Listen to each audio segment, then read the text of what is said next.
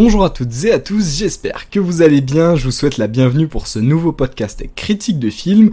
En ce mois de juin, tout s'enchaîne à une vitesse folle et en parlant de vitesse, on va justement parler du film The Flash, le dernier projet de chez DC Studios, longtemps repoussé et ayant connu plusieurs réalisateurs. Je vais essayer de vous expliquer pourquoi c'est un miracle qu'on puisse voir ce film sur grand écran. Miracle, ça restera à voir, encore faut-il que le film soit bon. Les avis sont divers, mais le mien est bien tranché. Allez, trêve de blabla, c'est parti pour The Flash.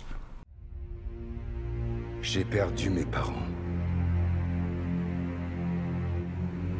Cette souffrance a fait de moi ce que je suis. J'ai consacré ma vie à essayer de redresser les torts du passé. Comme si combattre le crime allait ressusciter mes parents. Toi, tu as réussi. Si on retourne à l'origine de ce personnage au cinéma, il faut savoir que l'idée d'un film sur l'homme le plus rapide du monde, Flash, remonte aux années 90 mais a vite été abandonnée avant de ressurgir en 2014 après le succès de Man of Steel avec Henry Cavill. Cette année-là, l'acteur Ezra Miller est déjà annoncé pour jouer Barry Allen dans un film solo prévu pour 2018. On verra pour la première fois le personnage en action dans Batman vs Superman l'aube de la justice, puis dans Justice League et aussi la version de Zack Snyder. On en apprendra un peu plus notamment sur ses pouvoirs et ses différentes capacités. Et sur ce projet de long métrage solo, de nombreux scénaristes et réalisateurs vont s'enchaîner. Et Hollywood tout entier a été associé quasiment à ce film avant que ce soit finalement Andy Muschietti, réalisateur de ça chapitre 1 et 2, qui s'y colle. Annoncé en 2019, le réalisateur et Warner Bros planchent sur une sortie large en 2022, mais c'est cette fois-ci le Covid qui viendra heurter leurs plans. Ce sont donc des retards de production, des différents créatifs et des effets spéciaux, nécessitant plus de temps parce que plus de 2500 effets visuels il me semble, qui font que The Flash n'est arrivé sur nos écrans que le 14 juin dernier. Entre temps, il est bon de préciser que le casting euh, et l'histoire ont beaucoup évolué. On retrouve dans cette version finale Ezra Miller, bien sûr, vu notamment dans Les Animaux Fantastiques. Et j'en profite justement pour faire un aparté sur l'acteur qui est accusé de plusieurs faits, euh, notamment de violences domestiques et d'enlèvement depuis un peu plus d'un an. C'est pourquoi son personnage est finalement euh, bah, pas tant mis en avant que ça dans les campagnes de communication du film. À la place, c'est plutôt euh, Michael Keaton de retour pour interpréter euh, Batman et Bruce Wayne et Sacha Cale en Supergirl qui sont mis en avant. On pourra noter aussi euh, la présence dans le casting, bien que présence moins importante, de Ben Affleck, le Batman du DC Universe depuis euh, plusieurs années maintenant, depuis Batman vs Superman, ou encore Michael Shannon, qui interprétera une nouvelle version du méchant euh, General Zod, qu'on avait vu dans Superman Man of Steel. Et rien qu'avec l'annonce des personnages, alors j'espère ne pas vous avoir perdu, vous devez même, je pense, vous demander comment tous ces personnages et tous ces acteurs peuvent être présents dans une seule et même histoire. Laissez-moi donc vous parler de l'intrigue. On retrouve Barry Allen, aka The Flash, à Central City, quelques temps après les événements de Justice League, c'est pas précisé mais on s'en doute en tout cas dans, l'histoire. Et Barry euh, se rend compte que ses pouvoirs et sa vitesse lui permettent maintenant de voyager dans le temps et de pouvoir changer le cours de l'histoire. Bonne ou mauvaise idée, les conséquences sont là et Barry se retrouve plongé dans un tout nouvel univers dans lequel euh, même Superman n'existe pas, ou Batman est différent, tout est différent, c'est une nouvelle timeline. Le film The Flash essaie donc de surfer euh, et d'utiliser, surfer sur la vague du multivers initié par euh, Marvel et aussi dans des films comme Everything Everywhere All At Once pour provoquer nostalgie et folie chez les fans. On va donc se demander euh, maintenant et dans la critique si le résultat est satisfaisant, et ça, bah, on va le voir tout de suite, parce que je vais plus vous en parler. J'ai remonté le temps pour sauver mes parents. Et au final, j'ai complètement détruit l'univers. Dès la sortie du premier trailer du film, les fans autour du monde ont été impatients de voir le résultat. Je dois l'avouer, c'est ce même trailer qui m'a motivé à aller voir le film le jour de sa sortie. Et maintenant que j'ai pu assister au spectacle, voyons ensemble quels sont les points positifs du film. Point positif qu'on peut euh, globalement tous rassembler sous un même terme, le fan service. Alors le fan service, ça consiste pour un studio à faire réagir le public à travers des éléments comme la nostalgie ou encore euh, bah, l'utilisation de caméos ou apparitions euh, furtives d'acteurs connus, de personnages qu'on n'a pas vus depuis longtemps, un peu comme l'avait fait euh, Spider-Man No Way Home au moment de sa sortie avec la présence de Tobey Maguire et d'Andrew Garfield. C'est des présences d'acteurs qui sont cachés et qu'on nous révèle et qu'on découvre que pendant le film, et ça fait assez plaisir à voir. Et c'est un point fort bah parce que ça fait justement toujours autant plaisir de revoir bah, le Batman de Michael Keaton, mais aussi de voir une nouvelle adaptation de Supergirl avec l'actrice Sasha Cale. Les caméos et références aux anciens films d'ici, on les compte plus. Donc de ce côté, c'est un film qui fait sourire à regarder, ça fait passer un bon moment. Le casting principal aussi est très efficace. Ezra Miller, dont je suis pas un très grand fan bah, en tant que personne, est bon en tant qu'acteur pour incarner ici deux versions de Barry Allen différentes, mais tout aussi hyperactives l'une que l'autre. Deux personnages, euh, donc deux versions de Barry Allen au caractère similaire, mais on voit les efforts faits pour les dissocier sur certains points. Et c'est d'ailleurs ces deux personnages joués par Ezra Miller la source principale d'humour dans le film, un humour qui est assez bien dosé pour le souligner et qui est pas forcément euh, très lourd. Euh, côté reste du casting, Michael Keaton est bon, évidemment. il fait du Michael Keaton en, Batman et c'est toujours agréable. Tout comme la Supergirl de euh, Sacha Cale qui transpire de charisme et dont on a envie de savoir plus. On veut plus la connaître, on veut voir plus de ce personnage qui est juste, bah, excellent.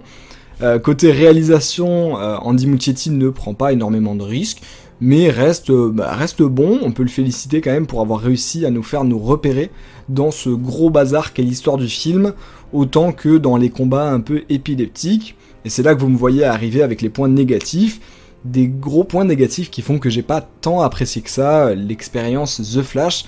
Euh, premièrement, l'histoire, elle est intéressante en soi, euh, mais en fait, l'histoire, elle en a absolument rien à faire des personnages. La faute, sûrement, je pense, à plusieurs réécritures de script, à beaucoup de différents créatifs, mais que ce soit le Batman de Ben Affleck, celui de Keaton ou la Supergirl de Sacha Cale, tous sont mal exploités. Ils sont là pour le côté euh, fan service, il y a même d'autres personnages dont je vous parle pas, mais passé cet aspect, aucun développement n'est tenté, leurs dialogues tiennent sûrement sur une seule page. C'était pourtant quand même une très bonne idée sur le papier de nous présenter ces nouvelles versions des héros d'ici. À ça, on rajoute l'impression que j'ai eu que le film n'est là que pour montrer que lui aussi peut faire comme Marvel et montrer des anciens personnages connus, mais ça fonctionne bien moins bien parce que on sent que c'est forcé et ça rajoute rien à l'histoire. Et il m'a manqué ce côté euh, vrai nostalgie où j'étais vraiment content et j'avais envie de m'exprimer dans la salle de cinéma.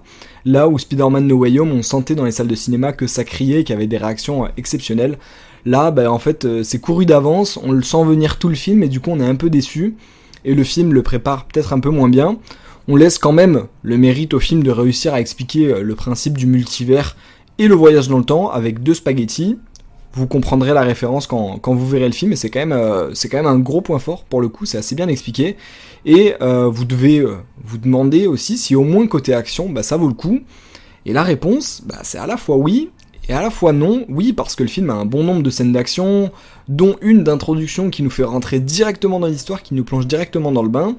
On a même des scènes assez variées avec les euh, pouvoirs de Superman, donc Supergirl, avec euh, les yeux laser par exemple, mélangés à ceux de Flash, plusieurs Flash, et aux gadgets de Batman, même si ça manque clairement d'interaction entre les héros pendant les combats. On a l'impression juste de voir euh, bah, trois personnages distincts faire des combats chacun de leur côté, mais jamais interagir.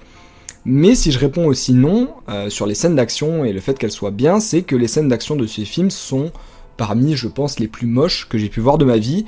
Les effets spéciaux euh, sont tout simplement atroces et pas besoin d'être vraiment attentif pour le voir. Même le fait d'avoir deux fois Ezra Miller sur l'écran pour jouer de Barry Allen, qui est quand même l'un des points principaux du film et qui est montré dès le début, bah c'est complètement raté. Pourtant dans la bande-annonce ça rendait plutôt bien, mais on voit que ça a été travaillé bien que sur la bande-annonce. Et ces effets spéciaux ratés, ça m'a sorti du film à chaque fois que je commençais à rentrer dedans. Et pourtant, le film a eu le temps pour le développement, la post-production. Je laisserai quand même au film la chance d'un deuxième visionnage sur cet aspect-là, une fois que les effets spéciaux auront été retravaillés et que le résultat apparaîtra moins brouillon, parce que là ça paraît juste, on dirait que le film euh, vient d'être fait à l'instant et qu'ils n'ont pas du tout travaillé les effets spéciaux. Et euh, pour finir sur euh, cette partie critique, je sais que c'est pas beau de tirer sur l'ambulance, mais je me pose encore une question après avoir vu The Flash, où va DC je sais que James Gunn, le nouveau euh, directeur, n'a repris les rênes de DC Studios que très récemment, qu'il a donc pas pu influer sur le film The Flash, mais il a lui-même dit que ce film euh, allait être canon, donc faire partie de son prochain univers et allait rebooter euh, l'univers des super-héros d'ici tel qu'on le connaissait, donc exit le Batman de, de, Ben Affleck ou le, le Superman de Henry Cavill. Mais malheureusement, même après ce film, je ne vois pas vers quoi le studio veut aller tellement euh, certaines décisions euh, vers la fin du film sont bah, simplement stupides. Le grand public y comprenait rien, Et là, même les fans euh, ne sauront plus bah, ce qu'ils voient et où aller. Et c'est toute cette incompréhension et ce raté autant visuel que sur l'histoire qui font que bah, j'ai pas trouvé l'expérience de Flash à la hauteur de ce qu'elle pouvait être. Si tu es retourné changer le passé, Ce monde doit mourir. tu as changé le futur. Tu sais ce que représente ce symbole? Il représente l'espoir. Je t'aiderai à combattre Zod. Tu veux jouer les dingues? On va jouer les dingues.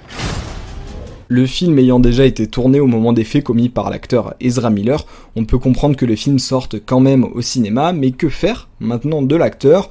Au vu de ce qui lui est reproché et des accusations, on pourrait penser que le studio ne l'appellera plus, mais il semblerait qu'il reste dans les plans de DC, comme socle et comme base pour de futures apparitions dans le futur univers de DC Studios, et pourquoi pas même un deuxième film solo, il paraîtrait même que le script serait déjà écrit avec toujours Ezra Miller en tête d'affiche, c'est quand même un choix assez discutable, mais on va attendre, et quoi qu'il arrive, j'ai hâte de voir à quoi va ressembler le futur pour ce studio et pour la franchise. On sait que le prochain film à sortir sera une origin story avec Blue Beetle, prévu pour le mois d'août et qui s'annonce assez prometteur, puis ce sera au tour d'Aquaman 2 The Lost Kingdom en décembre, alors que pendant ce temps, des nouveaux films sur Batman et Superman sont prévus, avec de nouveaux acteurs en tête d'affiche. Les acteurs n'ont pas encore été annoncés, mais restez connectés, j'essaierai de vous tenir informés. Et pour clôturer sur le film The Flash, je vous déconseillerais pas d'aller le voir, parce que c'est toujours bon de se faire son propre avis. La critique que je vous ai donnée, c'est une critique qui est personnelle, et si vous ressentez le film d'une différente manière, c'est tout à fait votre droit.